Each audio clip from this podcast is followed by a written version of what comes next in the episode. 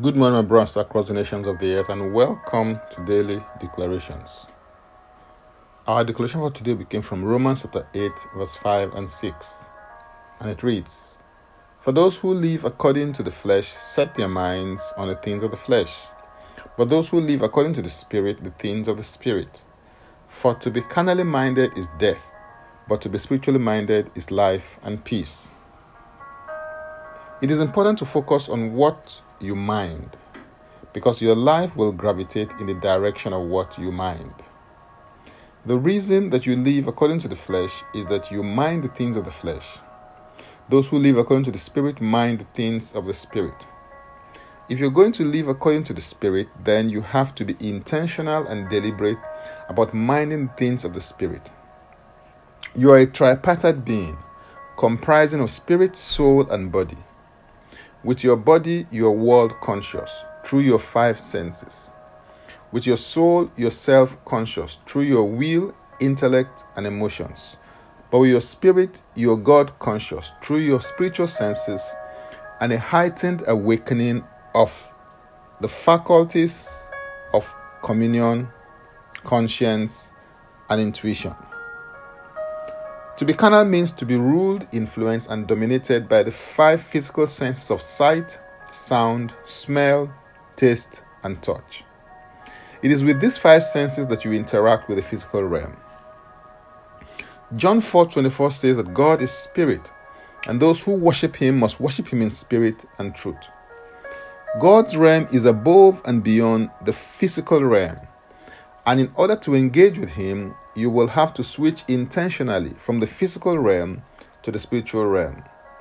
The real realm is the spirit realm because the physical realm came out of the spiritual realm. This is clear because Hebrews 11:3 says that by faith we understand that the worlds were framed by the word of God, so that the things which are seen were not made of things which are visible. In the same way that there are physical senses, there are also spiritual senses.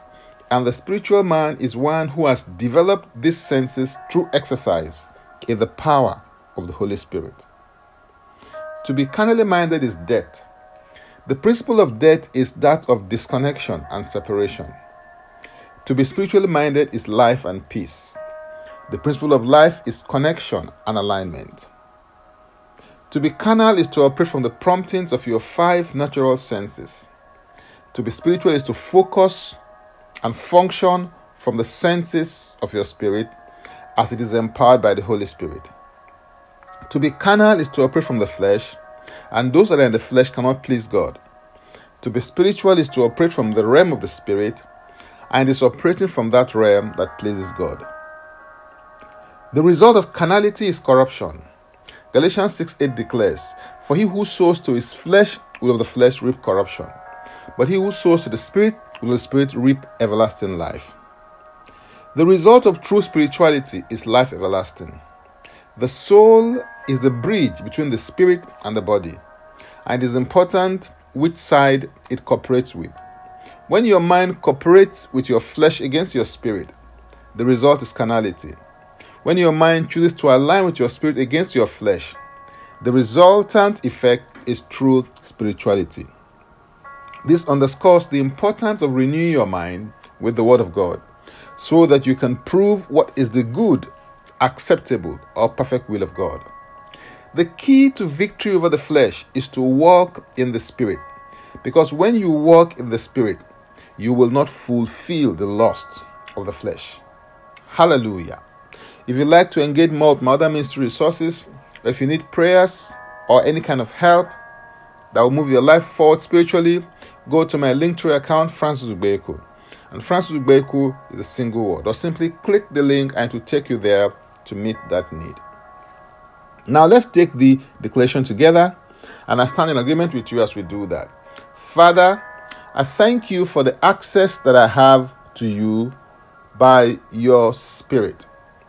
I receive grace to walk in the Spirit. I declare that I mind the things of the Spirit of God. I am a conduit and vessel for the expression of God's goodness, grace, and generosity. I yield my spirit, soul, and body to the Holy Spirit to express Himself in me and through me. I declare that I am blessed and I'm a blessing. In Jesus' name, Amen. If you'd like to receive Jesus Christ as your Lord and personal Savior, please make this confession and declaration with me. Say, Father, I repent of my sins and I come to you today. I believe in my heart that Jesus Christ died for my sins according to the scriptures. He was raised from the dead for my justification. I receive Jesus Christ into my life right now. Be my Savior and my Lord. I believe and confess Jesus Christ as my Lord and personal Savior. According to your word, I'm now a child of God. Thank you, Father. In Jesus' name, Amen. Contact us for next steps and spiritual support. For tips on leadership, wisdom, and inspiration, connect with me on Facebook, Twitter, and Instagram. Subscribe, follow, rate, review, download, and share episodes of Daily Declarations Podcast on Apple Podcast and Spotify. Before I come your way again, I want to pray for you and bless you. May the Lord bless you. May the Lord keep you. May the Lord make his face to shine upon you and be gracious unto you. May he lift up his countenance upon you and may he give you peace. In Jesus' name, Amen. I am Francis Ubeku. Bye for now and God bless. Jesus Christ is Lord.